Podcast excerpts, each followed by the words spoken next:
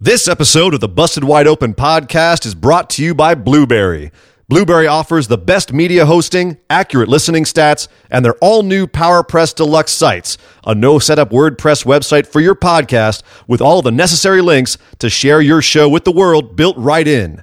If you currently produce a podcast and are looking for a better media host or looking to start a new one from scratch, head over to orbitaljigsaw.com forward slash BWO and sign up for the best media hosting and a PowerPress Deluxe site to get your first month absolutely free. That's orbitaljigsaw.com forward slash BWO. Or just use the promo code BWO at checkout for your first month free. And with that said, enjoy the show. This is the IWGP Junior Heavyweight Champion Will Ospreay, and you are listening to Busted Wide Open. Thank you.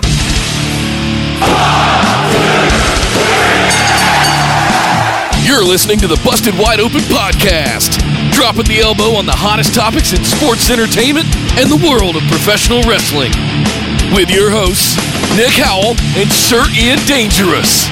Coming to you from the Orbital Jigsaw Network Arena in sunny Southern California.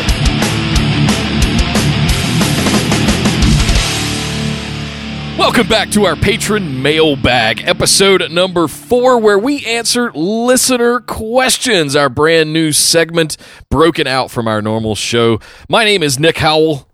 And I am Sir Ian Dangerous, and welcome to the Busted Wide Open podcast. As you said, Nick, this is our listener mailbag episode, and I, I'm loving these, man. This is where our patrons get to send in their questions, and we get to just relax and answer them, no longer confined and constrained by the the limits of a regular show. Right. We got to get to the end of the show. So this is this is we broke this out, so we had a little bit more time to spend on these and really uh, give some thought and chew on some of the questions that you guys come up with. But if you're listening to this and you're not one of our patrons, then please go over to patreon.com forward slash BWO and sign up, and you too can ask your questions and be featured on the show, and we can Yes. we can respond to the questions that you have for us. And to everyone who's already signed up, thank you guys very much for supporting this show and helping us to do what we do when we do what we do right here on this show. Yes, guys, if you also want to hang out with us, you can come over to Facebook and search for Busted Wide Open. Give us a like on our Facebook page and send us a join request to get into our discussion group. It is the hub of our operation, and you can find links there to our Discord community where we've got live chats that go on for every show throughout the week, as well as pay per views. It's our up and coming Discord community. Definitely want to get in there because that is where a lot of the action takes place now, not so much in the Facebook group. We still post a lot of fun memes, great news articles, all kinds of stuff. But if you want to live chat during all the shows, including pay per views, that's where the action's happening. So make sure you're getting into our Discord community as well. You can also follow us on Twitter and Instagram at BWO Podcast, streaming live, except for this week, on youtube.com slash busted wide open Tuesdays at 8 p.m. Eastern, Saturdays at 3 p.m. Eastern. That's youtube.com slash busted wide open. Make sure you hit that subscribe button and the little notification bell so that you get notified anytime we put up new content or schedule new live streaming events. And thank you again. I'll echo Sir Ian Dangerous to all of our patrons. You are the fuel that helps this machine run. And we're very excited to have this brand new series where we're breaking out your listener questions that you guys get at the $5 tier. Just $5 a month, Sir Ian Dangerous, to be able to mm. ask anything they want to to you and I. So, where are we kicking things off today? That's a great question. It's up to you. I Oh, I believe guess you're I'm the one with leading the, this game, right? You're the one who has all the questions. I'm just sitting here waiting to be asked things, and then I will respond in turn. Yes. but you're the one. You're you're you're running this ship, sir, Well- from your from your hotel room in Vegas. Please don't get kicked out of your room today. I know they were yelling at you for being too loud yesterday with your booming voice echoing down the hallway. But uh, You guys, you guys will enjoy that out. from uh, from last night's episode, yesterday's episode that is up there now. Finally got that done, but uh, yeah, I'm trying to be a little bit quieter today, if you can't tell from my voice. So keeping things down. Our first question comes in from Jacob Uhas. He asked, including Oscar and Becky, who is the best Royal Rumble winner of all time, and that includes the Rumble match performance slash how they won and their Mania feud and match. I mean, There's a lot of little really- stipulations this- in there. Yeah, well, but I, I still think that it actually. because- So here's the here's the interesting thing, is that for the most of the time the Rumble's been going on, the winner has gotten a title shot at WrestleMania, but there were a couple of like the first few. It was either for the the WWF Championship or it was for a title shot, but it wasn't at WrestleMania. Um, it didn't become that until '93, I believe.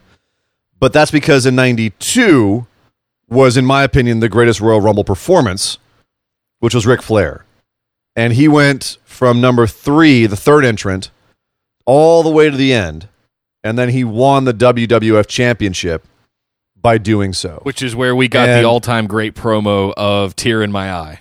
Uh, Yeah, Yeah. the tear in my eye. Uh, I I have a hard time thinking of a better performance than that. Um, Shawn Michaels going bell to bell, certainly. Rey Mysterio in 2006, I think would be my number two pick because that was a really great one.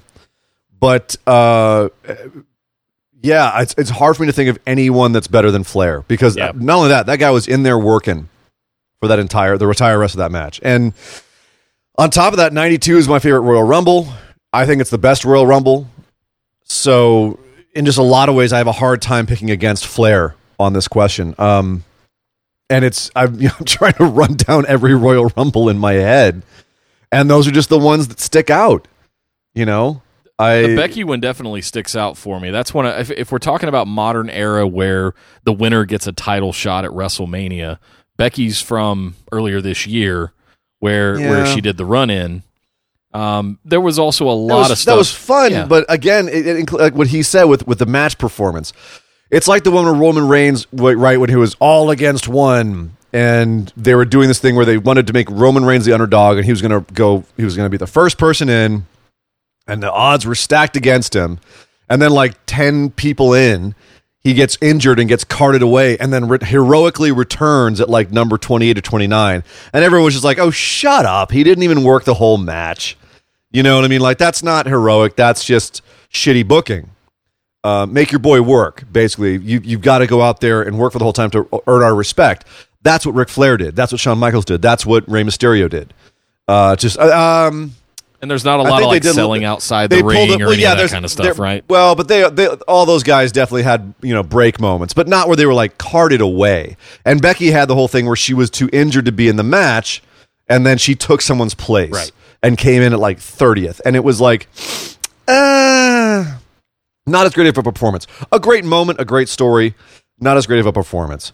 So I'm just gonna, for the sake of brevity, Nick, I'm gonna say Flair. Do you have anyone that uh, that you have that you think would go above that? No, I think the ones that you called out, uh, obviously Mysterio and Michaels bell to bell from a match performance standpoint and how they won.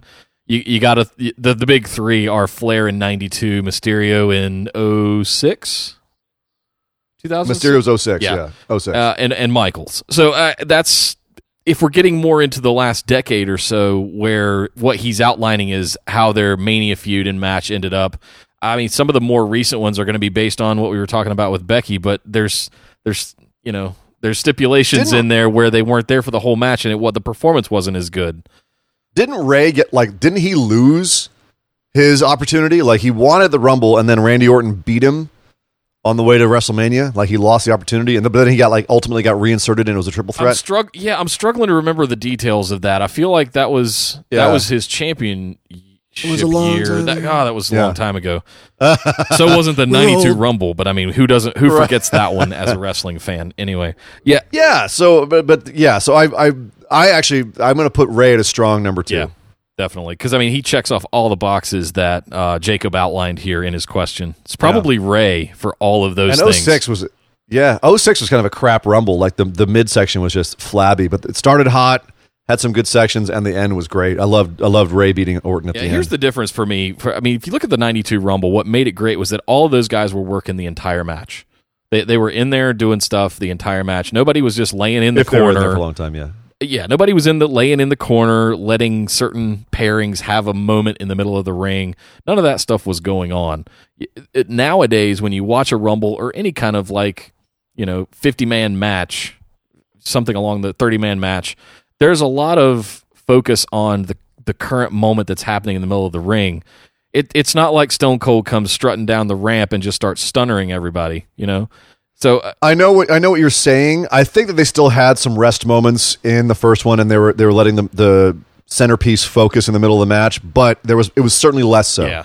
Whereas now it's very obviously so. So it's hard to judge the current like modern era rumbles in the way that we judge how great the 92 Rumble was. They were in my opinion they were two just different styles.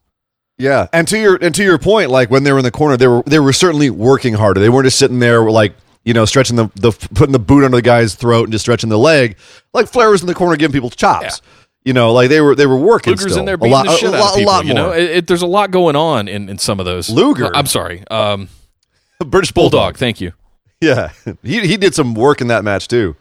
So Puffed up. You know, that was that was the height of his steroid days. He was puffed up like a balloon in that match. Anyway, we digress. sorry guys, it's Ah, been a the long Rumble, week. 90 Rumble 92. I love the Rumble 92. I love it. Thank you, Jacob, for that awesome question. That's a really introspective one. Makes you think about what you really take away from the Royal Rumble. Is it about the winner or is it about the performance in the match? And Yeah, and that's of that one stuff? to post in the group Yeah. too. Like, I want to hear what everyone else's opinion is on that too, because like obviously you and I are jaded because we're we're old men, Nick. But uh, I want to hear what everyone else like. I, I'm sure Cena is going to be some people's, and I'm I'm sure some people are going to uh, call out a lot of different people. Like I, I I'm very curious. To, Shawn Michaels will probably be in there. I'm sure. I'm I'm curious what other people's are. Stone Cold, that kind of thing. Like Stone Cold sitting up on the on the on the on the turnbuckle, checking his watch. That's one of my favorite Rumble moments too. So Nice. Anyway. Thank you, Jacob. Uh, next up, Will. Uh, WWE has acknowledged some of their booking or writing is broken. I They have? I, They've acknowledged I haven't that? heard that, but if they have, that's okay. Uh, I feel that one big issue currently is that they really use the weekly shows to set up pay per views without checking network numbers or profits versus TV profits. I would argue the weekly shows need great matches with feud ends or gimmick matches as much as the pay per views. It would be a great way to build mid card guys and feuds while top guys save the big ones for pay per views or special weekly shows. Thoughts on this general fix idea?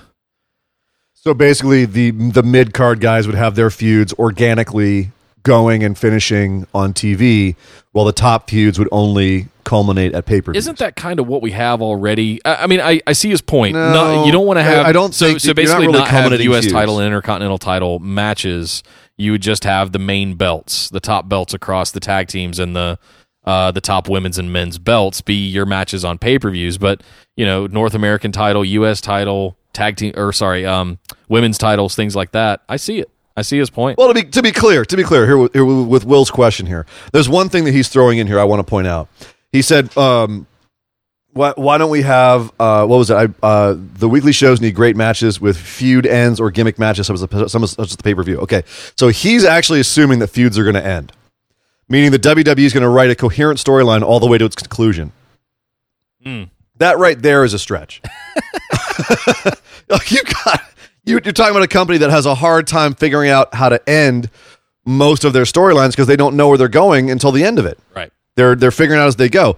You know the uh, the the whole Roman Reigns getting attacked storyline that we just had.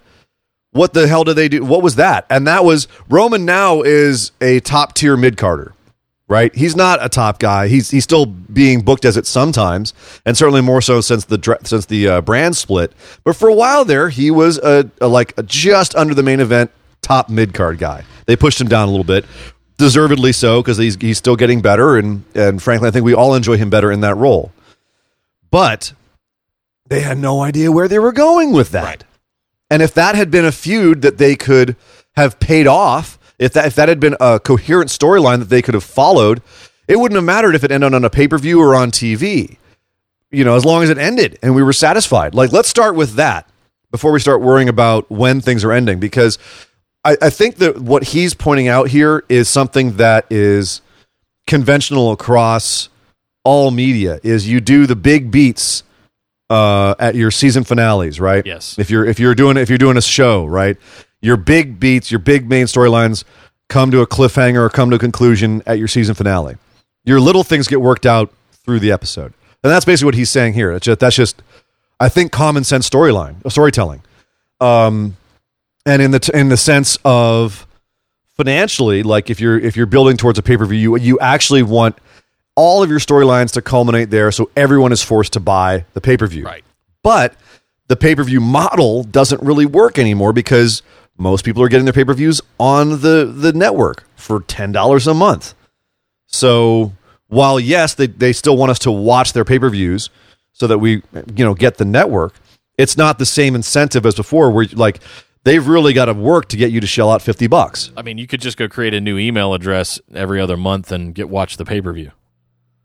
For- yeah, your to get it for free. free for 30 the first 30 days, including WrestleMania. I mean, and I think I I don't know if they've uh, gotten now where they're checking your ISP or not, but I, I somehow I doubt it. No. But the the point is is that you know it's their, their pay per view model is no longer really there, so they could do more of Will's idea here now, um, more of this tr- you know the traditional storytelling uh, trope that you could do that more. But again, I think it really comes down to their inability to do that. They just they just the way that they write, you know, that they're hot shotting at the last second because of Vince all the time. And, and I think the world So- has changed, and, and they changed with it in the right way. I, I, you know, I've told the story about how what was it when Double or Nothing happened at Memorial Day earlier this year, six months ago. I actually struggled to spend sixty dollars.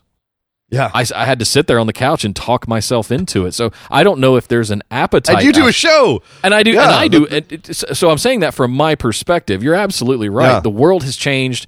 New Japan and WWE have both changed with it with their streaming services for roughly ten bucks a month, and Yeah. it's changed the way that, like you said, that the the way that they would book a pay per view in order to drive viewership and pay per view buys, right? But I, I think one of the tragic flaws that they haven't changed is starting at the end and working backwards. What's the outcome you want? What do you like? It, uh, you mentioned the Daniel Bryan, the Roman Reigns, somebody tried to kill him thing. Had that Yeah. had the end game of that been evil mastermind Daniel Bryan, and then they just figured out how to get there, Yes, then there would have been something in there along the way that would have made that you know uh, we could have gone on that journey but there were no indications we were just left we have no idea and frankly it ended up with like this handshaking daniel bryan and roman reigns moment and it really didn't get an end and now roman and they're Yeah. off doing separate things and they were trying to get they were trying to get Rowan over, and it didn't get him over. They tried to get Luke Harper back and interested, and he's disappeared again. Uh, so yeah, that, that whole thing is just uh, to me an example of the worst kind of storytelling in WWE, where they don't really have an end game. They don't know where they're going with it, or sometimes it even changes as they're going through it. Um, I don't know if WWE themselves have acknowledged their booking and writing problems, but certainly people who used to work there. Uh, Wade Keller gets a lot of those guys on his show. You hear a lot of them on uh, across several podcasts where they're interviewed ex WWE writers, um, who are like, yeah, we we're we have no idea what we're doing. We- and even there's if no we plan. did vince There's no plan. vince still has the ability to walk in tear the show up an hour before the event and rewrite everything not just the ability, he does it regularly. So, yeah, I, I can't imagine working in that environment. I, I feel so bad for the horde of writers that they have working there um, in that environment, just based on what I've heard from people who have worked there for years and the environment. And yeah, it just it sounds obviously, you know, our sample size is people who no longer work there for whatever reason they don't work there. If people still, you know, people that are still working there, maybe they're happy. The long tenured people there, maybe they're happy doing that. But from the people that come out, even like the ones that are like, yeah, I, you know, I left on my own terms. I don't bear a grudge. They're like, yeah, it's chaos, man. That writing, that writing system there is nuts. And I think until they fix that, we're gonna have stuff like the Roman Reigns storyline happen, and and more. You know, the Dean Ambrose, where Vince is sitting there going, no, no, it's hilarious, it's good shit. Uh, Put a gas you mask know, on. Put a gas mask on him. Put him in a in brightly colored basketball shorts and call him Shorty G. you're scared of all these diseased people Everyone in the audience has a disease, and you're scared of them. You're scared, kid. You got it. All right, pal. Go out there and give it your best. Uh, you know I don't. I don't know why. I don't know why my Vince just turned into Richard Nixon, but just go with it. Go I with do a lot of presentations professionally, like off the show, and one of the things, uh, you know, I, I always start with I tell stories, right? That's what I what I do when I present technology to people. I and we always start with outcomes. What is it, Mister Customer, that you would like to have happen, and then we figure out a way to get you there.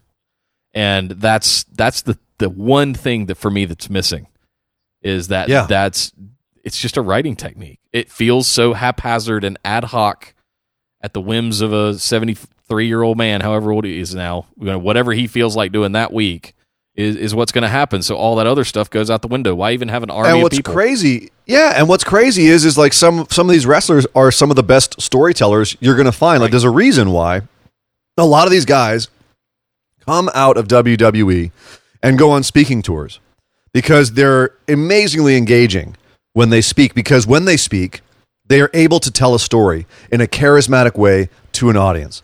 If you ever see uh, Jake the Snake speak, if you ever see Jesse Ventura speak, Mick Foley is a fantastic example. He's been doing a whole career of him just going around talking about stuff, usually Hell in a Cell, Yeah.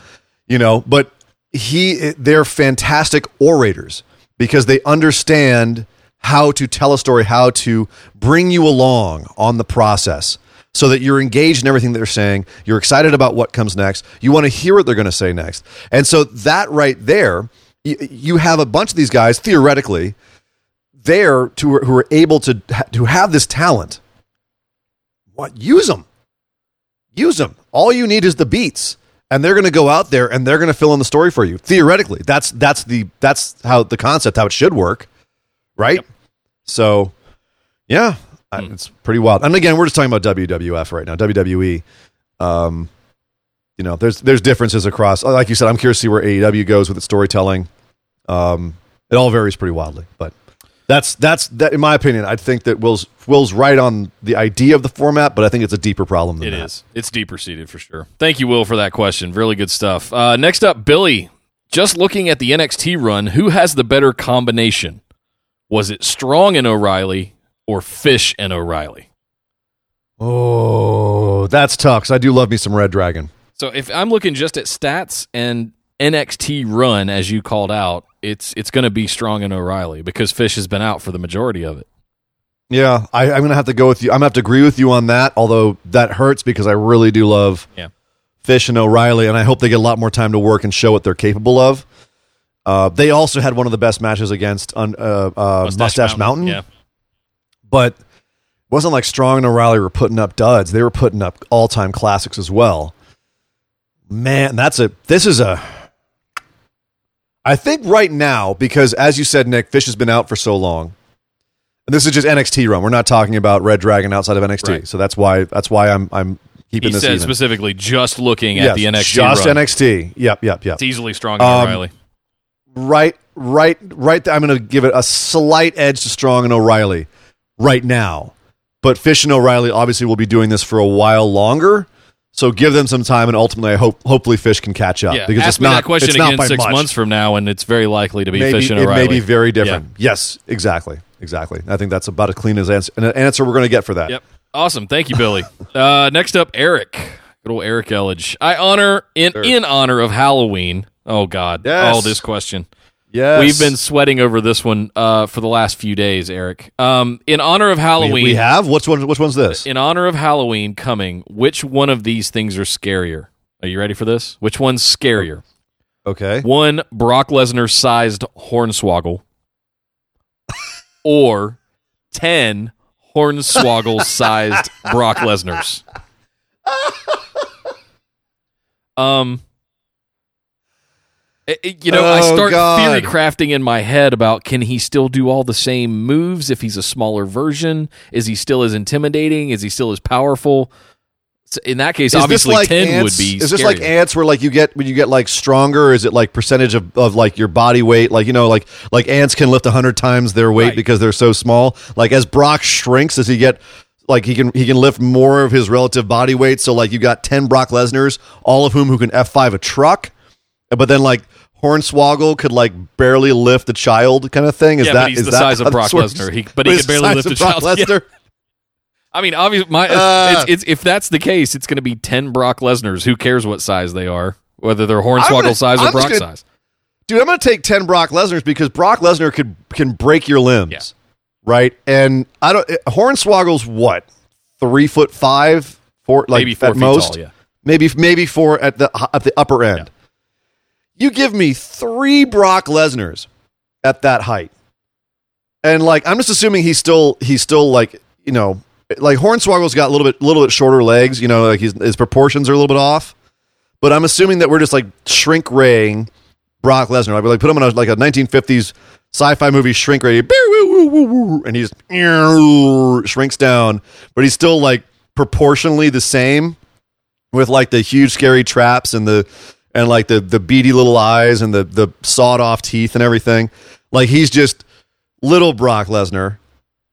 I'm still more scared of little Brock Lesnar than I am a full size uh, full size Swoggle. Let me see if I can scare you a little bit more. okay. What if you had like the bottom half as Hornswoggle and the top half as like a normal size Brock Lesnar? like some weird kind of Frankenstein of the two. That's like a Looney Tune. Yeah. Yeah. And like when he walks, you like like that. Got the giant chest with the little legs that are just running. Yeah. like- um.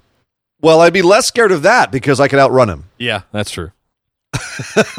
or could you? I don't His know. little, his little, his little legs couldn't keep up with that giant upper body. Well, he probably pulling himself along by his big arms. You know, that's a terrifying image. Oh. No, Brock is coming for you. Brock is coming for you. Um, yeah. I mean, like like like a, like a like a gorilla where he's just kind of like you know putting both hands down, swinging his lower body through, Yeah. and then you know planting with two legs, and then swinging his body through. Oh, God, that's That'd be- terrifying. That's, a, that's yeah, it's a terrifying image. Nick, why would you do oh that? God. um it's funny because they've got guys who are kind of like that in uh, in Borderlands. If you play video games at all, if you play Borderlands, Yes. especially the new one, they've got uh, little people in that, and then they've got like these huge Goliath dudes with like tiny little legs but like enormous upper bodies. And all I can think of when I hear this question is like next time I see those guys, I'd be like, "Ah, it's Brock Lesnar Swoggle. It's Brock Swoggle. Oh God." Les I'm Swoggle. shoot him. I'm gonna oh boy. shoot him even fast. Les Swoggle. No, that's a whole different thing, Oh, my boy. friend. Yeah. That's that's that's that's for a different podcast altogether. oh man. Eric, thanks Oh, for the man. question, man. That's a lot of fun. and as much as we love scary stuff in Halloween, uh, that's that's really timely. Thank you. Uh, I, yeah, I, I love scary stuff in Halloween. Oh, yeah. Horror Palooza, uh, another p- horror podcast streaming now. subscribe where you find podcasts. Uh, next up, Josh. We are getting a nice resurgence in wrestling with AEW starting, NWA coming back, and New Japan making a move into the States. If you guys were to start a new promotion, oh God, what would be your main areas of focus and what would you do to set yourself apart from all other companies? Oh Jesus, You know what? That's a bonus episode. that's a whole bonus episode right there. So, Josh, I have a proposal for you. Um, Ian, wow. Ian, you stick Yeah, stick with me on this one. okay. Um, Josh, I'd like to do that if you're okay with it. I'd like to do that as our November patron bonus episode. Seeing as Oh. you are a patron, and this is for these are questions for patrons, I'd like to actually take that one. oh, so you and I would like step back and like really Yeah, let's create pen to let's paper- create our own put promotion. pen to paper on this. Yeah. Ah, interesting. So there's a lot of things that I would do different. Writing styles, uh, the level of soap opera versus performance. You know, th- Oh, I'm sure. There's tons sure. of things that I have to say, and we could spend an hour talking about that. But to give that one Easily. justice, I would. Okay. I hope. I hope you're okay with that, Yeah. I hope I, I I'm definitely okay with that because my my mind was just spinning. I'm like, oh God, where do I even start? Yeah. with that. Like, that was going to take me ten minutes just to think about it. No, okay, all right, yeah, yeah, yeah. Let's do it. Let's do a whole let's do a whole bonus episode on that. I know. I, I know. I also owe you patrons, you ten dollar patrons, the uh, the back half of the year of my fantasy booking, uh, which is in the works. oh yes, we're so owed that. Listen, look at how things have turned out. Anyway, we're not going to re, re. You know, we don't need to resaddle that horse. Oh God, you even got the real rock and roller coming See? back. See, there we go. So a God, I lot's hate it. changed, and I've had to change some things in the way I thought about things. But I'm trying not to. They deep- gave you shit. They, they gave you stuff to gloat about. Like WWE even gave you stuff to gloat about. Well, see, Dominic's involved. Finn Balor, real rock and roller. See, I told you OC called it phenomenal ones. Oh my god. Oh my god. Josh, I hope you're okay with that. But yeah, Ian, let's put that down. That's going to be the November patron bonus episode. We'll do that question where we create Okay. our own promotion. And hey, And then Dec- I'm going to be starting to December, play if they ever get it fixed. I, I'm going to uh, be playing WWE 2K20 on. Oh, God. And, and you know some of that could tie into the storyline that we do in the show in the universe mode, where we uh, where we build our own promotion on Twitch as well in the game. So that could be very meta. Uh, this question, Josh. So let's see how all of this All right. plays out. Um, but we're going to reserve that one for the November bonus. Hope you're cool All with right. that. And then Dece- December, we may be uh, blessed with your booking. With the the the Christmas gift uh, of Nick's second half fantasy booking. I am going to be so drunk on holiday beer for that episode Oh, just to get through it. oh, that's a drunk episode for Ian right there. Thank you, Josh. Uh, s- stay tuned on that one for a few more weeks. We'll get that out to you. Uh, next up, Billy. Uh, conspiracy theory time. Ooh, yes. Ooh, Where's my tinfoil hat? All right. He says Jim Cornette is a crazy old turd. That much is known.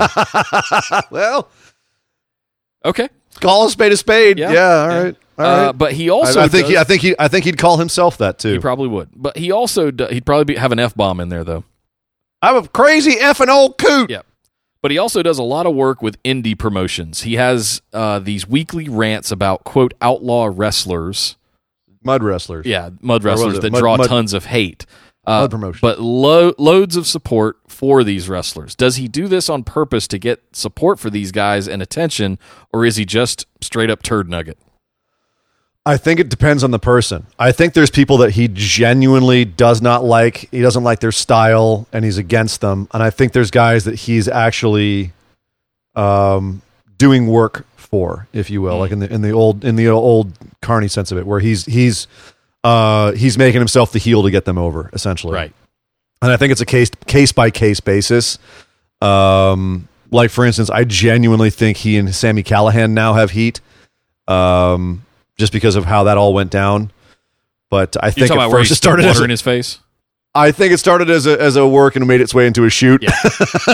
I think I think he genuinely doesn't like Kenny Omega's style, and they've had enough sniping back and forth at this point. You have to look at the fact that if Cornette calls them out by name, right? I think he's trying to. I think he could be possibly. I always like you know you never know because there's so much so many layers of kayfabe going on. Right. Uh, but I feel like if Cornette is calling someone out by name, then he's he's smart enough to know that giving like putting their name out there is giving them attention. It's giving them clicks. It's giving them heat. And if he doesn't mention their name, he says those guys over there doing that thing Mm. then it's less so. Now they've gotten him reviewing all of the shows on his podcast right now. Hey, what are your thoughts on the Matt Riddle and Cameron Grimes match? What are your thoughts on the Lucha Brothers versus Private Party match? Like they've got him watching the shows and weighing in. But with those a lot of the time it does feel like he's giving his genuine opinion and he'll like he'll be even-handed on things like where he like with Matt Riddle, he's very even-handed about how he talks about the guy. Yeah. Right? Where I don't feel like he's putting him over and I don't feel like he's burying him. Um but then there's some guys where he just well, he'll do his best to not say their name. And I think he's there with Kenny Omega now, where he just doesn't like even saying his name. Um, when it comes to guys who are in promotions he's doing work for, whether that's NWA or MLW or anything else that he's working with, um, it's a, the the line is a little bit more blurred. Where I've got to look more at how he's the work he's doing with them in the actual company itself. If he's working heel in that company, um, and if you know how much he's saying their name and in what context. Because here's the thing: yes, he's a crazy old coot. He's also smart as a whip. That's where I was going to go. Um, yeah, is that he comes off as crazy because he's just he's crotchety, he's cranky, right? That's where his crazy is. Is he just has no filter and he's crotchety. But he's also an extremely, extremely smart guy. So I never take anything necessarily at service level. I mean, my answer is really simple. I've been around several savants in my life. One for mathematics and physics, and one for as a musician. Um, well, thank you, sir. I appreciate that. That's very nice of you. oh, that's awkward. Okay. Um, uh, no. I, so I've been, but it's funny how people that have though that mental capacity also tend to have some sort of social dynamic issue. Uh, whether that's a filter, whether that's a um, uh, ADHD or something along the or somewhere on the spectrum, right? But there's a level of of just savantness, to just absolute brilliance, whether it's just an encyclopedic memory or an ability to problem solve in a way that nobody else can. I, I think Jim Cornette is one of those people that just has that encyclopedic savant character trait to him, but he also just has that inability to filter. And nor does he have any desire to.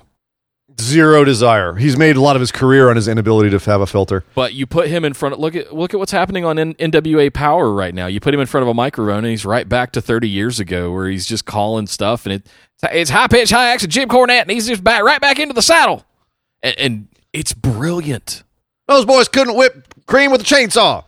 He's crazier than a rainbow trout in a, in a car wash. Just brilliant. And if you've seen the interviews and the specials of his attic, his special like wrestling museum that he's got Yeah. with original programs dating back to the turn of the 20th century That he would that he would save in a fire before his wife. Right. So I just, oh my God, the amount of knowledge that this guy has at, you know, just at will. He can just pull all Yeah. of this stuff, pluck all this stuff out of his head where we have to go look stuff up sometimes. It, that th- there's there's a level that I have I have a theory that I think Jim Cornette's a savant. He's just You know really what Jim Cornette has never forgotten? What? Jim Cornette has not forgotten where the Midnight Express came from. Just saying. He he hasn't. Okay. Thanks. Thanks, No John. problem, buddy. Thank you for calling me a savant. Billy, thank you very much. I appreciate the question. That's a good one. Uh, Sean, next up, hits us with a with a two parter here. So he says, "I'm caring less and less about the main roster shows, probably because Wednesdays have now become so good. That and Hell in a Cell being such hot garbage." They run two to four shows a year that are irrelevant to stories, such as the Saudi shows and usually one or two super shows. It makes continuity and storytelling all but impossible, and it's their own fault. Do you guys hold on to any hope, or is this just what the modern product from them is going to be? As in, it is what it is. Pull me back in, guys. Give me some hope. Thanks for being awesome. You give me the only podcast I contribute to. Uh, so Oh, I, brother, I thank guess at least WWE gave me that. Oh, the feels. Uh, oh, the thank you, feels. brother. They're hitting me. Thank you, Sean. It's funny. This is this is the second time we've had a listener question, and I think two or three weeks where someone has said, "Pull me back from the ledge" on main roster WWE. Yeah. And and I think I'm going to say the same thing here, which is no, I'm not going to pull you back. I I you know we there's so much content out there right now that you can walk away from the main roster if you're not feeling it. And I don't know if you'll feel the loss. You might be you might you know be like, oh, I wonder what Becky Lynch and Roman Reigns are up to, but you know we'll tell you here. Um, you can They'll just, tell you, know, on use us as- YouTube and Twitter and Reader's Facebook and every Yeah, friggin' can- social can- platform out there. Bingo. You can always catch like the highlights on on YouTube if you need that. Um, but you know, you do have so many alternatives now. And to answer specifically that that question, you know, do we hold any hope? Of this, is this what the modern product is going to be? It's what the modern product has been, and it's going to continue to be. Um, I- in terms of like the multiple other shows, et et cetera, et cetera, and, you know, the Saudi shows and so forth. This is what it's going to be until they're forced to do otherwise because they're making so much money doing it. Yeah. And until Vince is forced to change, and this is the thing that's been Vince for his entire career, for all of WWE, until he's forced to change, he's going to do what he wants to do. Vince going to Vince. Vince going to Vince. And right now, Vince has no reason to not Vince. Now, talk to us in six months because if their ratings are tanking on Fox, then that's going to be rough for them. And Fox moves them to FS1 every Friday instead of, you know, prime time, and their contract isn't renewed. Like, that's going to really force them to look hard at themselves. But, uh, you know, or AEW starts surging and they start getting beaten. All, all of their shows, main, main roster included, start getting beaten by AEW. Uh, that's a long way for that happening, but consistently at least, I think. But hey, man, six months a year, a lot can happen. And, uh, you know, I don't think that it's out of the realm of possibility that WWE could continue to just blatantly dig themselves into a hole here and uh, and ultimately cut off their own legs. Look at what we had Because I- leading up to Mania, and then so it's been about six months now, a little over six months since WrestleMania. Look what's happened. But I mean, look back at their product in 2013 to now. Oh, sure. Look how much it's changed. Oh, sure. You know, I mean, it's and, and not necessarily even for the better. They've they've shifted some things around, but uh, yeah, it- I think more and more people are getting consistently discontent with it, and to the point where you know they're they're driving a lot of people away. They're still having a they have a pretty core audience that's staying fairly consistent, but it's it's that top level is just being it's being just kind of uh, what is it like we use a plane to, to plane off wood? Right. right? It they're taking off it's shaving off a little bit of that uh, every year and all of the, all they need is for like a, a couple of big hits. Dude 3000 people watched them for raw in the uk this week. That's unbelievable Down from like 50,000 three weeks ago. yeah i wonder if That that's that's uh, got to drop. that's got to be a fluke. I mean like you said the rugby maybe something. That's got to be something. But you know it's the kind of thing where if i were them and they haven't you know i use this analogy all the time on the show nick the toad in the boiling water right if you drop a toad into boiling water it'll jump out because it knows it's hot and it doesn't want to you know it, it knows it's going to be hurt if it stays in there Yeah. so it knows it's going to die so it jumps right out but if you put the toad in room temperature water and slowly turn up the heat it'll just sit in there until it's boiled and I think that's kind of what I'm seeing with WWE, where I'm like, dude, this is. Do they not realize how low their ratings have gotten relative to what it was? Can we, but you know, counter that? Can we even consider that as a metric anymore? Are they seeing metrics that we're not seeing in terms of their online views and their engagements and so forth? And that's what they're banking on now. Is it a relative shift in viewership that they can make Yeah. sense of combining social media view- viewership and engagement with the network? You know, Sure, but but the, the counter to that is what does Fox want?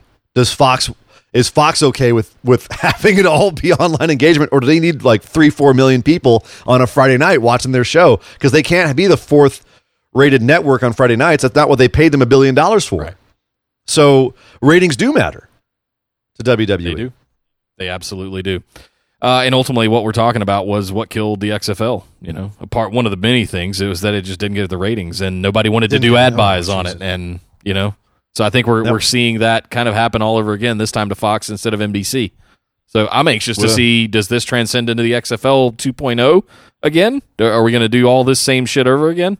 Twenty Uh, years hopefully later. not as hopefully not as quickly because XFL died real quick. Yeah, it did.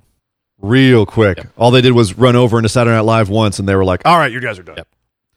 Uh, I don't have too much to add to that other than, you know, just the reminder that there's a lot of talk happening right now in the business of professional wrestling around ratings. The only people that matters to are those trying to sell ad buys.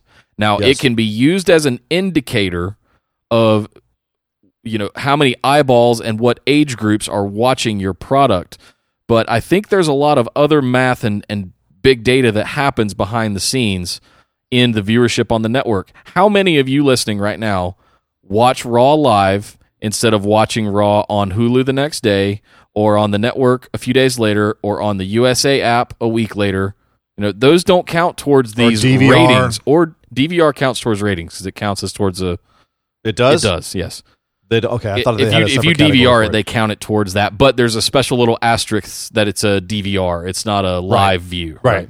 But it's it does still count towards the ratings. But it, how many? I would say a pro, I would say we're getting to a point where it's at least 50-50, if not halfway, where people are consuming it in other means than having cable subscriptions.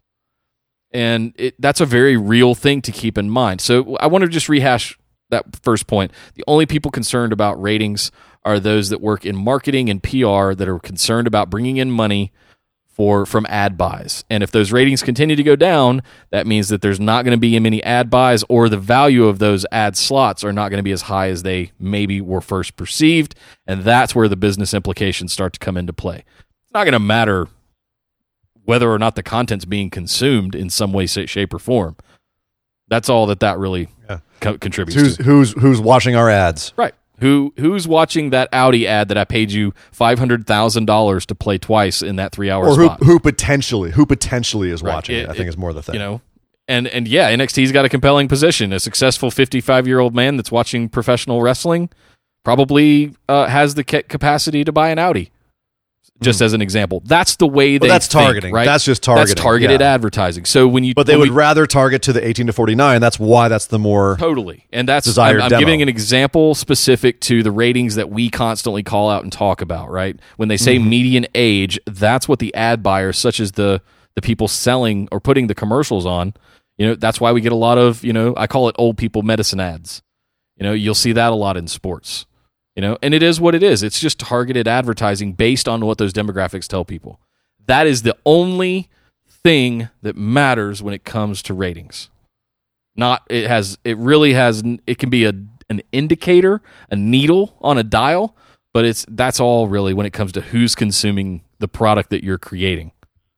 That's sorry, sorry for the dissertation and lecture on stuff there, but I, I want people to keep that in mind because it's constantly talked You're a about. storyteller, Nick. You're a Yeah. storyteller. You're yeah, yeah. I want people to just kind of take a deep breath and relax and stop talking about. We we highlight the ratings on this show, but when when I start seeing it have multiple conversations, we had a conversation that that turned awkward in the group this last week over ratings and. You know, there was implications of racism and things like that. I'm like, whoa, whoa, whoa, whoa, whoa. What? Sl- oh, I missed yeah. that one. Slow down, guys. It just it- the ratings are not that important, right? It's uh, the point I'm trying to make is that it's only for people selling ads. It's not for any of us. That's all.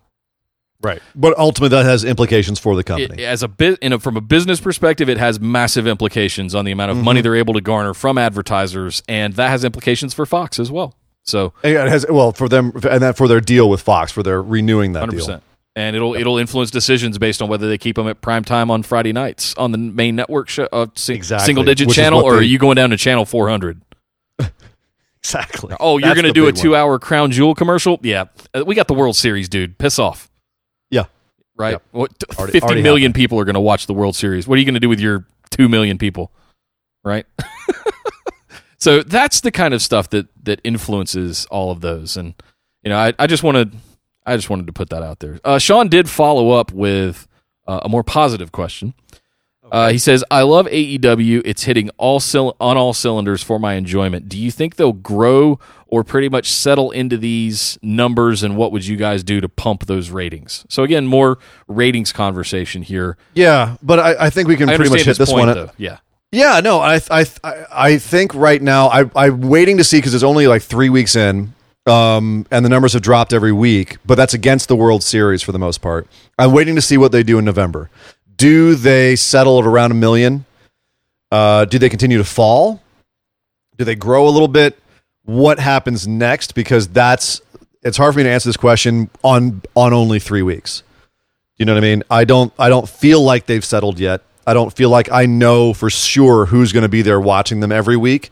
There was certainly a curiosity factor that first week. They got a, a you know one and a half million people to watch, and then now we're down under a million. Um, so they obviously big drop off in terms of that. But I think part of what they're going to need to do as far as pumping ratings is what I call water cooler content, where NXT did that wonderfully this week where they they left the show at a point where the next day you go, dude, dude, around the water cooler, you said, hey man, did you watch NXT last night? Finn Balor turned heel, right? Now again, it's trickier to have that Spoiler these alert. days. Um, spoiler alert. Uh, it's trickier to have that these days because back in the day there was no other way to watch the content but on TV, and so you talked about it around the water cooler. Now it's like you know you're on the water cooler, you pull out your phone and you show them on on your phone. Right, there's a Finn Twitter turned clip, heel on NXT, you know, right? Exactly. a million people have retweeted because WWE posted it instead of driving people to the show. so it doesn't work quite as well. Now you have to have more long term compelling storylines to get people want to tune in, tune in every week. So it's a bit of a different game, but the theory is still there. You need to create TV that people are going to want to come back and watch every week. And if you look at shows like that that are that were hugely popular culturally, Things in the rafters. We gotta go. We'll see you next Well, week. You know. That no, I'm talking stuff. about like like well, but yeah, right, exactly. But that's that's water cooler stuff where you know, oh my god, did you see WCW last night? Sting was in the rafters. They had to go out. We have no idea what happens. That doesn't that doesn't work these days because you know YouTube clips. But if you look at like some of the biggest cultural shows, Breaking Bad, uh, Game of Thrones, Sopranos, any of those, Lost, whatever. Maybe not Lost. Maybe Lost is a bad example because they're writing, but uh, they grew. They grew an audience every season because more and more people were getting into their stories. More and more people were like, "Wait, what's happening over there?" Breaking Bad's That's really a great good. example of that. Breaking Bad and House of Lies, I think, were the ones that really kicked off the whole concept of binge watching. When when when Breaking Bad showed up on Netflix, you can go find this data out there that Netflix shared. Uh, it there was this catch up mentality that happened, Yeah, and you Yeah. know people that you great they were li- on live on TV. They were on like season five or six, but the first three seasons showed up on Netflix, and you could just see that it was the top show on Netflix. Right. And that that catch up mentality, I think, is what you're alluding to here. The the ability to to Everyone else is excited about this. I want to get in on it as well. FOMO, And it's going to be a little bit different. Yeah, f- exactly. FOMO. And I think that it's going to be a little bit different. Uh, people aren't going to have a fear of missing out with AEW as, in the same way because you're not going to go back and rewatch all the old episodes. But you're going to want to catch up in the sense that you're going to, you know, if people get excited enough about the program, it's going to draw in outside people. It's it's exactly how the Attitude Era worked in terms of getting those big numbers because more and more people started getting excited about Stone Cold Steve Austin and what's going on on that TV, uh, that, that TV station. What are people excited about? Holy crap, this really is exciting and fun. You know, and more and more people started started watching it and becoming engaged in it. And that theory goes for any TV show at any time across uh, uh, uh, ever, like ever. That's how it works. So that is what they should be striving for. And unfortunately, WWE is still tr- trying to get moments at this point. They're not going for storylines, they're going for moments. They're shooting for the water cooler YouTube people. right Right? Here, check this out on YouTube. or this was Facebook something cool. shares or retweets. Right. Braun Strowman flipped the truck. Boom. There you go. You have to know you don't have to know anything else about it. But you know, five million people watch Braun flip a truck. And in the fast food era of social media, a one minute video clip is a lot easier to get engagement on and to gauge interest than it is to ha- see what the ratings were on a three hour show on a Monday night. Sure, but the thing is, is they're going to have to make the kind of program that people are going to want to tune in for. If we're talking, I mean, his question was strictly about ratings. Yeah. He- They're going to have to make a program that people are going to want to tune in for because of the storylines and because they get engaged with the characters and they want to see what happens with the characters, not because you know they want to see something big and crazy happen because you can just watch that and a clip by the water cooler. But is what we talked about it on yesterday's show as well, with uh, AEW spreading across five or six different YouTube series now. They're they're kind of doing the same thing. So there's a little bit of a flaw here in the in the assumption that AEW needs to do anything else because I think that kind of extracurricular or auxiliary stuff that we just kind of talked about WWE doing, AEW has embraced and is doing as well across social media and YouTube. So I, I'm not sure. So the question was, do you think they'll grow, or pretty much? I'm assuming you're talking about growing on their viewership on TNT when you ask that, um, because I think they're growing across the board in all facets, all all ways, shapes, and forms. Or are they pretty much going to settle into these numbers, meaning the current roughly one million viewers on TNT every week? What would you guys do to goose those ratings or pump those ratings? it's it's kind of what they did this week. Have have some of those bigger moments, goose the ratings, show a big tag match with a with a finish that you didn't really maybe see coming. Yeah, think little things like that that will not only goose the social media and the water cooler talk, but also just put on a good show. Yeah, engaging characters, engaging storylines, Yeah. surprising moments. You're going to want to watch the show because you're going to be entertained for two hours. Um, Two hours of AEW this week, juxtaposed with the two-hour Crown Jewel commercial I got two nights later. You tell me which. If you had to sit in a room and pick which one of those you wanted to watch, you could only watch Yeah. one. yeah, It- It'd be an easy choice. So I think if they continue to do, if they continue to learn the lessons of WW, modern era WWE and continue to do the kind of show that AEW is doing now, they're going to do really well, and it'll grow over time. And I don't even want to gauge it not only now during the World Series. Uh, you've also got the holidays coming up. I'm looking at this at like a six to twelve month run. I want to see at the end of 2020, a year from now, how are we talking about uh, AEW? Yeah. right.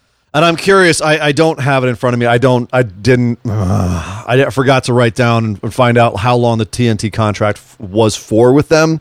I think they've got a little bit of wiggle room right now. The other thing is, as long as they're going head to head with NXT and winning, they'll probably be okay. Yeah. So right now they're they're crushing NXT in the prop in the right demo. So as long as they can go to TNT with that, I think they should be okay for a while. Agreed. Thank you very much, Sean. That was a really good question. Um, and don't sweat the ratings so much, guys. That's moral of the story. Well, but that's come on, Nick. We've got to. We have to know who's winning. We have to know who's winning.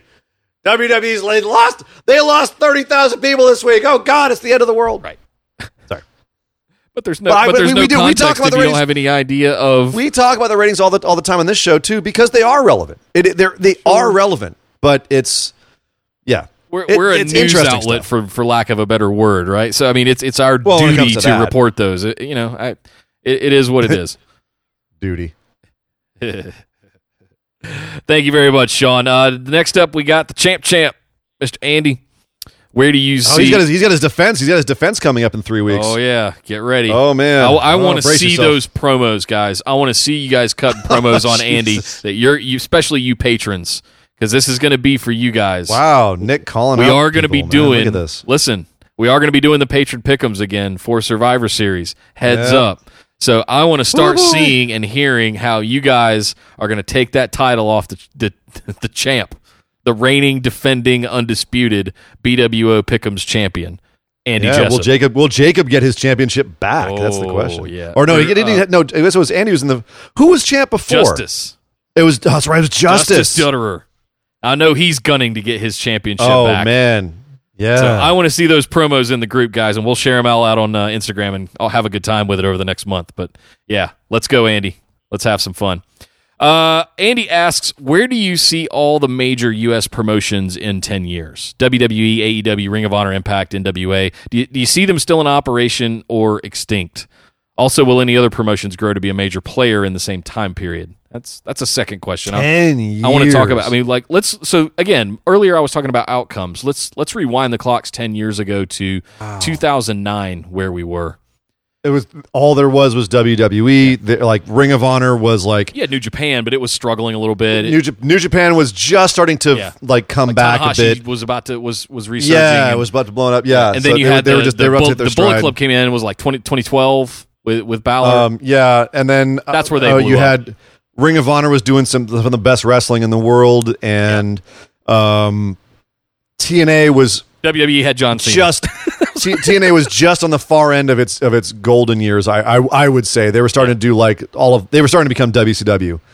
Um, so yeah, t- landscape totally shift, totally shifted. Uh, since that, yeah, that was the height of John Cena right around then. Um, yeah, ten years from now, man, it's here's the problem: is we just went underwent such an immense sea change like a month ago, less than a month this ago. month. Yeah, Yeah. And to try and extrapolate that outwards 10 years, I would say right now is nearly impossible. The the metaphorical waters have been completely muddied by everything that's just happened. I would say it's impossible to tell right now how things will settle. Um just because everything is so up in the air right now. Um, we don't even like we've had three weeks of AEW. We don't even know when, where their ratings are going to settle or if they're going to continue to drop. Uh, WWE just came out on Fox and they watched their ratings tumble within the first couple of weeks, but they were also been on FS1 uh, and against the World Series and and and and football and everything else is going on. So like it's it's hard to say right now. Um, I I've got to be honest about this. I really have genuinely no idea. If you say a ten year time span, I want to say that WWE will still be around because they're just too damn big. They're just too damn big. Um, they will still be around in, in some sense. Um, and every couple of eight- years they seem to jump from one cable network to another, whether it's Sci-Fi or USA or you know. yeah. So uh, Obviously, the two vulnerable ones here: Ring of Honor and Impact. Yeah. I think Ring of Honor right now I'm is throw actually. AEW in there as well as as as vulnerable. So I don't think AEW's no no no no. AEW's got a lot of momentum. They've got a millionaire behind them. They're killing NXT in the ratings on TNT. I think they're way they are they are not even touchable No, they're still out there right trying now. to prove themselves, though. That's what I meant by that. Absolutely. Ring of Honor, however, is doing absolutely ghastly numbers Yeah. for its pay per views. No one's going to see their shows. Um, they're looking very bad right now. They're losing talent. Um, you know, I, I think they might lose a couple of big pieces in the next couple of months. Rush might be out by December. Marty might be out in November. Like they're they're they should be scared. Ring of Honor should be very scared right now. Impact, I feel, is doing a lot of good work, but no one's watching it. Um, and I have I feel like they could be one like now that they're going to be on AXS TV, they're one that could actually jump up and, and do better. But um, they, I mean, hey, they're also not terribly big right now. They also could be vulnerable. I think Ring of Honor is the most vulnerable right now. Uh, of any of these ones we're talking about, those are the ones I'm like, they might not be here in 10 years. Yeah. Um, I don't know what NWA will be doing in 10 years. That's really tough to tell, too, because they're being so, I guess, humble would be the way I'd put it. Yeah, an hour And- and YouTube series weekly. An hour you know? free YouTube series weekly. That's it. That's all they're doing. They're, they're shooting it in a in a in a, a studio. They could grow into something. I like the fact that they're back. Um, but yeah, I, I that's that's really all. Like that's the only kind of uh, prognosis or prediction I can really make right now. Is Ring of Honor might be gone, Impact might be gone, NWA not sure. WWE will be there. I'm pretty. I'm. I'm. I would if I had if I were a betting man, and I am, but I usually lose. But if I were a betting man, um, speaking of which, Nick, would you put some money on a roulette table for me later today? Sure. Okay. Um, I think that I think that WWE will be around, and honestly, like just given what I'm seeing out of AEW, I want to say AEW will be around. But that's after three weeks of TV. I don't know. What do you think will still be around in ten years, Nick? You know how crazy I can get with stuff like this, right? Oh yeah. Oh, I I, I knew what I was doing when I asked that. So I want to recap what was going on in uh, the '90s, leading up to you know what happened in 2001.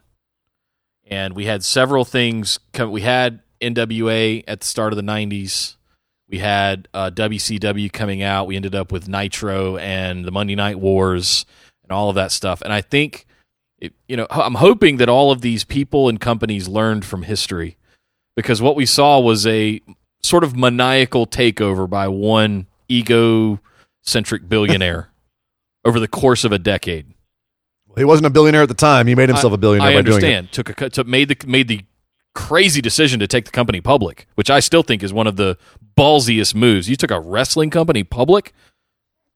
Turned He's out done well. a lot of ballsy moves, man. Yeah, he has. Solid, solid granite rock. So I'm, I'm making balls. little bullet points here because I want people to remember history. I want people to remember what happened um, when we let one guy have control of everything. right. and what it what had happened is we ended up with the last 20 years of WWE. And we yeah, we had TNA and uh, what became Impact and we had Ring of Honor and that was kind of cool, but nobody, not many people really watched it. Uh, and it's mostly been WWE since. Now we are at this inflection point again this month, literally this month, and you could say 2019 in general, with sort of the fall of Ring of Honor, Impact dwindling to an extent, even though they're still doing really good stuff and have really good people over there. Uh, and you had the rise of AEW off of last year's All Out bet, right? So now, as of January this year, you had AEW rise. WWE's floundering a little bit, even in the wake of two billion dollar deals with both USA and uh, Fox. You think that you think right now that they're floundering? Is that the word you'd want to use for them right now? Yeah, Bec- Huh. because I, I I don't know I don't know another word. Another word's not coming to mind. It they're def- AEW feels like there's been a plan. Like there, it feels like they're executing on a plan. Yes. WWE, it, there's no plan. the the benefit of WWE is that they do have that guy that was the maniacal leader that took them the distance, Sure. and everybody still gives him that vote of confidence in, Yes. internally because look at what he did 20 years ago. He he saved wrestling, quote unquote. because of fa- because of Depending on your syndrome. perspective, right? Yeah. Um, I'm definitely doing air quotes when I say saved wrestling. Um, but at the end of the day, we that's what we've had. So if we want to, with the rise of the XS, XFL, him getting um, older, you know, not getting younger, but still looks like perpetually going to be at the head of the chair or head at the table for WWE. This is an interesting inflection point for me, whether it's 2019 or even this month, with everything going to different networks and AEW officially starting, NWA officially starting, all of this stuff happening literally right now. There's no way to judge the short term. But if we look at this 10 years out, I hope everybody remembers the lessons of history. So 10 years looking out, could there be, could Tony Khan be the next Vince McMahon? Mm, no. Hey, I'm not talking about personality wise. I'm talking about from a business dealings perspective. Could Tony Khan pull some moves with all of with all the money in the that they've got and the influence in the entertainment industry with the Jaguars and other other ventures that they have, commercial real estate, all kinds of ventures that they got going on. Could he make some ballsy moves like what Vince made in the late 90s and early 2000s? Maybe. So I mentioned, you guys might have heard me mention yesterday that AEW could go up and say, how many zeros impact do I need to put on the check? Mm, yeah. Stuff like that is what I think about when I think of big picture 10 year plans. I- I'm thinking of stuff like that where you can build the, an empire because that's what you need to do. That's what Vince did, and that's what AEW is going to need to do. If they, Well, they're going to need some some serious grit then, Yeah. because one of the things that made Vince Vince was his.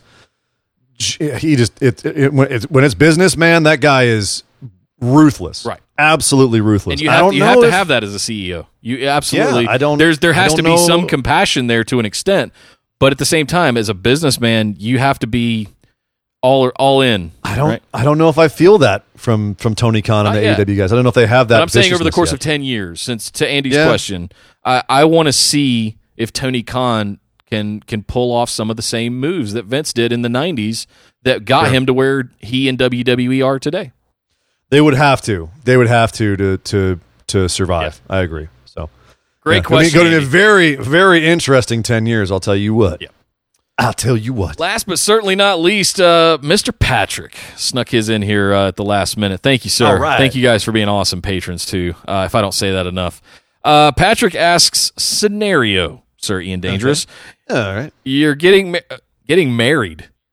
Well, okay, this got Oh, weird okay, all so of a this is- sudden. Hang on. Well, this is a fan. This is a fantasy. Right. Scenario You're getting married and you need five groomsmen and someone to officiate. Which wrestlers, past or present, would you pick to be your groomsman and the officiant? Oh God. Well, I'm definitely having the Fink uh, announce everybody as they come down the aisle. now entering the ceremony. Now entering the square circle, and by that I mean the church walkway. Nicholas Ho. Get well, get well, Fink. I know he's not doing well right now. Yeah. Um, I don't know. Do you have any that are off the top of your head here? Groomsmen and the, who would officiate Sir Ian Dangerous's wedding? So this is hard. I mean, the my first thought would be dudes that are going to throw me a hell of a bachelor party. And so right off the bat, I've got to go. I mean, this this is just this is just because off the top of my head, you know, you have to have a little bit of the bubbly. So Chris Jericho would have to be there. Um, I know I'd want someone to bring the beers. So Stone Cold Steve Austin. Uh, so right there, okay, got champagne and beer covered. Um, illicit substances, Razor Ramon. Okay, let's say prime era Razor Ramon would have to be there. Scott Hall, like in his prime. Yeah. Hey yo. So that's that. Here comes the bad guy. Um, let's see. Uh, I'll throw in Kazuchika Okada, just so I can have someone throw money around. I don't know why I picked that. I don't. I don't know. He seems like the good guy that would tell on everybody. he seems like a good dude. He seems like a good dude. Well, he why also not? seems like the tattletale. You know, he's the goody two shoe What? would tell on everybody. He is a, what? He is not. He's a he's a he's a total. His character's a playboy, rich, throwing money. I don't care kind of dude. He's like he's like a young Ric Flair. Ric Flair. There's the other one. Ric Flair. Ric Flair would be number five. There's a lineup: Stone Cold, Jericho, Razor Ramon, Ric Flair, and Kazuchika Okada we, would be my groomsmen. There's a lineup. Uh, that's a that's going to be a party of a wedding, ladies and gentlemen. That's going to be a party. Uh, as far as the officiator, uh, this is this one is the most clear for me. James Mitchell, the sinister minister. Come on, it's got to be him. Red guy, I'm red guy. Come I'm on. gonna go Officiate my wedding. Mike Chioda as the official Oh God, because I want You and your I, Chioda I want love, somebody dude. that is like overly animated. ta- it, uh, he'd take it so seriously though. He would. He would. Uh, I want him to give a three count uh, as I kiss the bride. You know that all kinds of fun stuff like that. And then maybe I pull out right before. Uh, sorry, pull back. Wait, not what? Pull out. Sorry. Well, we're not talking that about got really weird all here, man. Whoa, Maybe I pull whoa, back and he throws up a two, and everybody in the crowd goes two, three. Uh, just fun stuff like that. I, I want overly animated, overly dramatic Mike Chioda officiating. Um, for mine, it's uh, it's very obviously going to be Ric Flair, um, because beers and just his animated Because personality. everything. I, I want him Yeah. to just woo the entire ceremony. Uh, I'm Well, gonna. you know, you know, you'd get a limo. You know, you get a jet. You know, you'd get Gator shoes. Yeah. it'd be a, it'd be a hell of a wedding. I think I'm gonna have. Um, yeah, it's. I'm torn between John Cena and Ric Flair as like the stylists, but it's probably gonna lean toward. I'm gonna actually. Flair's gonna bring the booze. Cena's gonna choose our outfits. Cena's gonna. Cena's gonna choose our. Cena is going to choose your outfits. Yeah, so you're not- all going to be dressed Cena's in ring shorts. gear, but I mean, if you see the dude Oh. outside of the, you know, outside of wrestling, is one of him Yeah. and him and Rock are two of the most well dressed dudes in the in the world. Are you out of your mind? Nick Aldis right now is probably the best dressed guy in wrestling. That's that is a fair fair point. Uh, I'm still gonna stick with Cena. oh my god, Uh, I'm gonna have. terrible. I've got to have The Rock, and I've got to have Stone Cold, and that's for who's my outlier. What? Why? Uh, Like just because you like them? 'Cause, I like them. They have to be in the you know, mark. because I because I'm a, an attitude era mark. If, mark. if nothing Okay. else, That's as long as we're clear on that. Yeah. Um, and I think we've been pretty clear about that this whole show. um, I'm trying to the fifth one I'm struggling with, and I'm trying to think of someone that maybe that had an influence on me as a fan. Don't hurt yourself. I'm This struggling. is supposed to be fun. This is supposed to be fun, man. My gut wants to say Daniel Bryan, but I don't agree with all of the stuff that he believes in. No, so- you come on, man. You wouldn't be able to serve meat at your wedding. Right. No, we- you wouldn't. gotta you- have- we're- we're everyone would have to get there in electric limos. No- like that no would be no chicken. fun. You don't eat red meat, you're not invited. Um, Jesus. I'm seriously. You should have seen the steak I ate last night. we're Um, just gonna have a we're gonna have a cow, and everyone's just gonna tear off a piece. You know what? Otis Dozovich is in charge of catering. there we go. There we go. Oh no. He's everyone's gonna have protein shakes for dinner. Yep. With it with his special added ingredient. With, with bone-in 35 ounce ribeyes. oh, steaks and tomahawks. weights. Yep. Oh man. There we go. Yeah, you would have you'd have some damn good steaks if you got those boys working your wedding. That's for sure. Good point. Oh man. So there you go, guys. Uh, you know, it, we all have our fans. We all have people that we are fans of. I should say. Oh, okay. There you go. and there's people that I would I think all of those guys I would just I was trying to think of people I just want to hang out with and like you said throw a really bomb bachelor party. And who would I be okay hanging around for an hour while Mike Chioda over dramatically officiated a wedding and read the whatever the the, the vows and all that stuff? Uh, yeah, I, I think that's the group of people I'd want to hang out with, especially you know at the bachelor party, but at the reception as well. They'd all be out there Well, just- dancing. just- They'd all be out there drinking sure- and having a good time. Make sure you don't invite uh Hanson from War Machine. Because I think they might, you know, I, I wouldn't want him to accidentally get married to your future bride instead of you because they mistook him for you. Right. That would be awkward. That would be very awkward. don't invite for him. Sure. Don't invite him. No. Yeah. No. Thank you, Patrick. That's a fun question. Uh, those are the kinds of stuff, weird things that we like. Thank you very much for that. Uh, he also asked, "Do you have any tips or advice for someone who might want to start doing a podcast?" Oh. Thank you for all the great content and everything you guys do every week to bring us this gold to our eye and ear holes. You're welcome, sir. Thank, thank you, brother. Thank you. Um, tips or advice? Someone who wants to start doing a podcast? Just do it. I mean, yeah. I have- don't I have don't overthink it. Um, Nick has a lot because he's the tech guy. Well, I have a I'm- lot because I've been doing podcasting since 2011, and it for almost 10 years now. Uh, several different, whether it was in tech or whether it was TV and movies or whether it was wrestling or story and narration, you know, serial episodic kind of stuff. As a voiceover artist, I've, I've done all of those, and the it, it, make sure right now. I'll throw some stats at you guys just so you know. Just recently, Apple crested 750,000 podcasts in total. Now, this one's going to blow your mind if that one didn't. Only 35% of those 750,000 had an episode published in the na- last 90 days. What's happening right now in podcasting is, is something, it, it's just oversaturation. And it's one of the reasons that we wanted to branch out to YouTube. It's one of the reasons that we wanted, or to expand.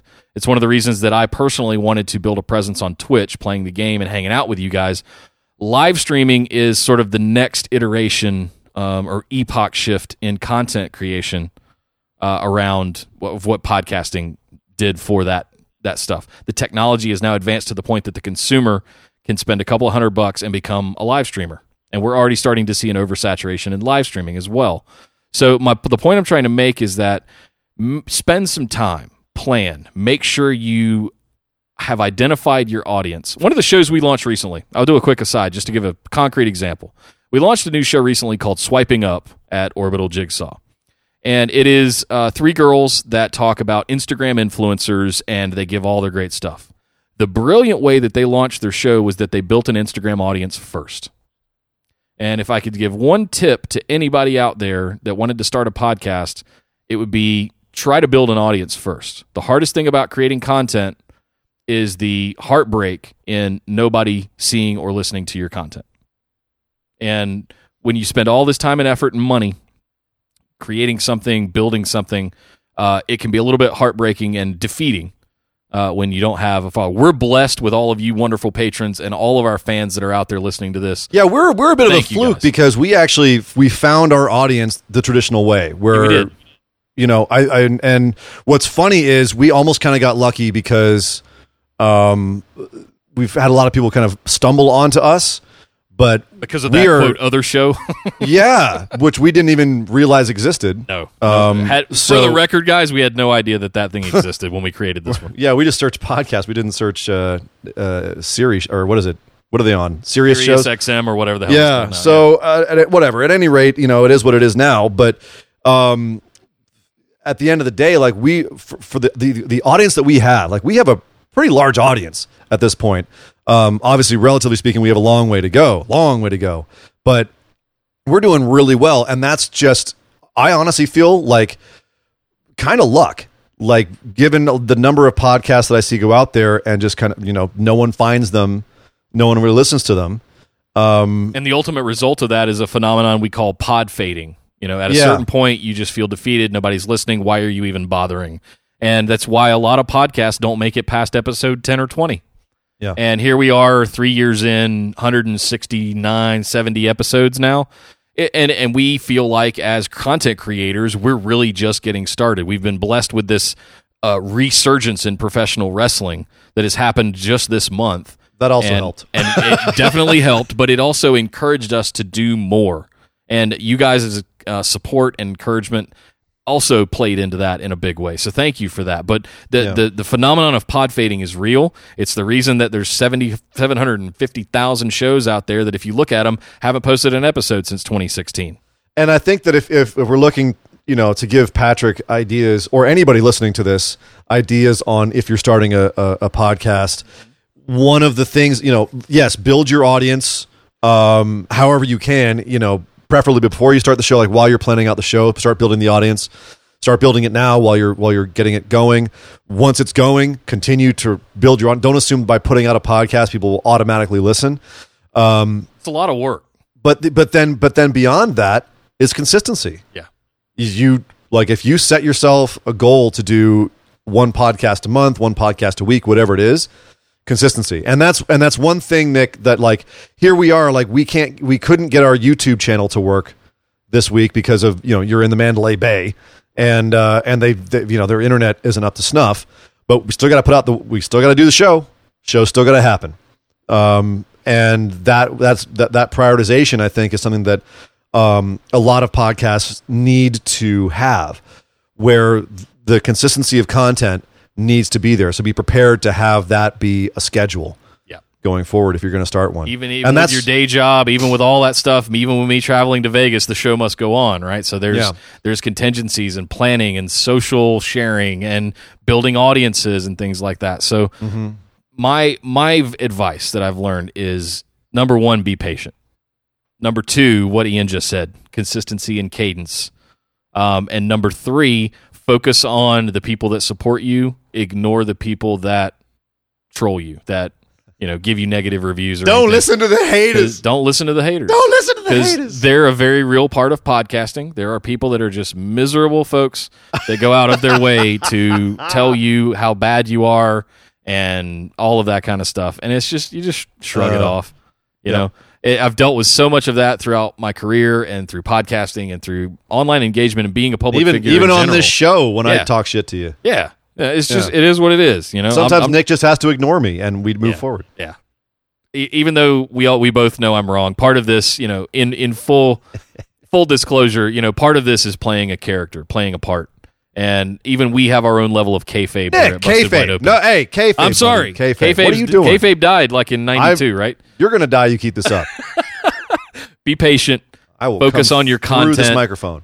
uh, it it don't assume that if you build it they will come. There is real work involved. There is polishing of graphics. There is social media sharing, uh, all the different accounts and the management, and there's a lot that goes on behind the scenes for really successful shows. And we've been able to do that ourselves, uh, but it's it's really gotten. It, there's a certain point where you start to hire uh, people to do that, um, just to be able to deliver more stuff because there's only so many hours in the day. So yeah. It, in the beginning, thing is focus on how your- much time how much time do you have to Yeah. dedicate to it like that's because that is a very real thing you know we have other friends who do podcasts as well to varying degrees of success and some of them literally it's all they do they wake up in the morning and they do stuff for their podcast they go to sleep at night after having done stuff for their podcast all day long other people literally have two three hours a week that they spend on it and they do what they can do so it's just a matter of how much time you can invest on it set very real real and realistic for yourself. Realistic expectations. That's a great Yeah. word. Yeah, realistic expectations uh, of how much you want to invest in it as well. We could talk about. I could talk about podcasting and all that. Mm-hmm. Yeah, we can do a whole hours. episode just on on the experience of podcasting Yeah, because it's certainly learned, you know. yeah the less right right right. I I mean I wish we uh, we actually well, sooner, one of our you know? one of our listeners uh, Andy Jessup the champ actually started his, his own podcast called The Mark and you know just in the in the few episodes he's had out so far I know he's learned a lot of lessons and um you know th- he's gotten better in just in those few episodes. Like that's that's just how podcasting works. Is sometimes you just have to go and just do it to learn what you need to learn personally about it because there's some things we can't tell you because we don't know you know? And sometimes it's just you have to go and uh, do it yourself If you have and questions and you want to research some stuff, or you want to look into the other the strifes, the daily strifes that people have, there's a great Facebook group called Podcast Movement Community, and there's about twenty six thousand other podcasters in there uh, that all they post mostly the same questions every other day, and it's what mic to use and how do I do this and how do I do that, and there's a, it's a very very helpful community that I'm a part of, I engage in as well, and it's we try to ush, help and usher in new podcasters uh, to come along and be con. The idea is just being content creators. You know, if you just want to be a content creator, that's a mindset that you have to get into. It really is, man. Like it's it's actually crazy in the last few years the way that my mind has had to shift from the way I used to schedule things in my life to now that I'm on this regular content creation schedule. It's wild. It's weird, man. It's weird. so, anyway, Nick, yeah, like you said we could talk about this for hours, but we don't have hours. This is just one show. Yes, it is. And uh, I know you have to go do some fun stuff in Vegas. So Well, I, but if by fun stuff you mean work, yes, I, I do have to go do that. That was it was a quotation. Quotations. air quotes, right? Well, guys, thank you very much for this. I hope you're enjoying enjoying the new patron mailbag series. I know we're having a blast being able to spend more time on it, but uh, this video will go up on YouTube eventually, so that you guys uh, on YouTube will be able to see it as well. Uh, it'll just be a banner graphic with some audio, but it's still up there for consistency, right? Just what we were preaching about. But this will definitely be in the feed for you guys as well.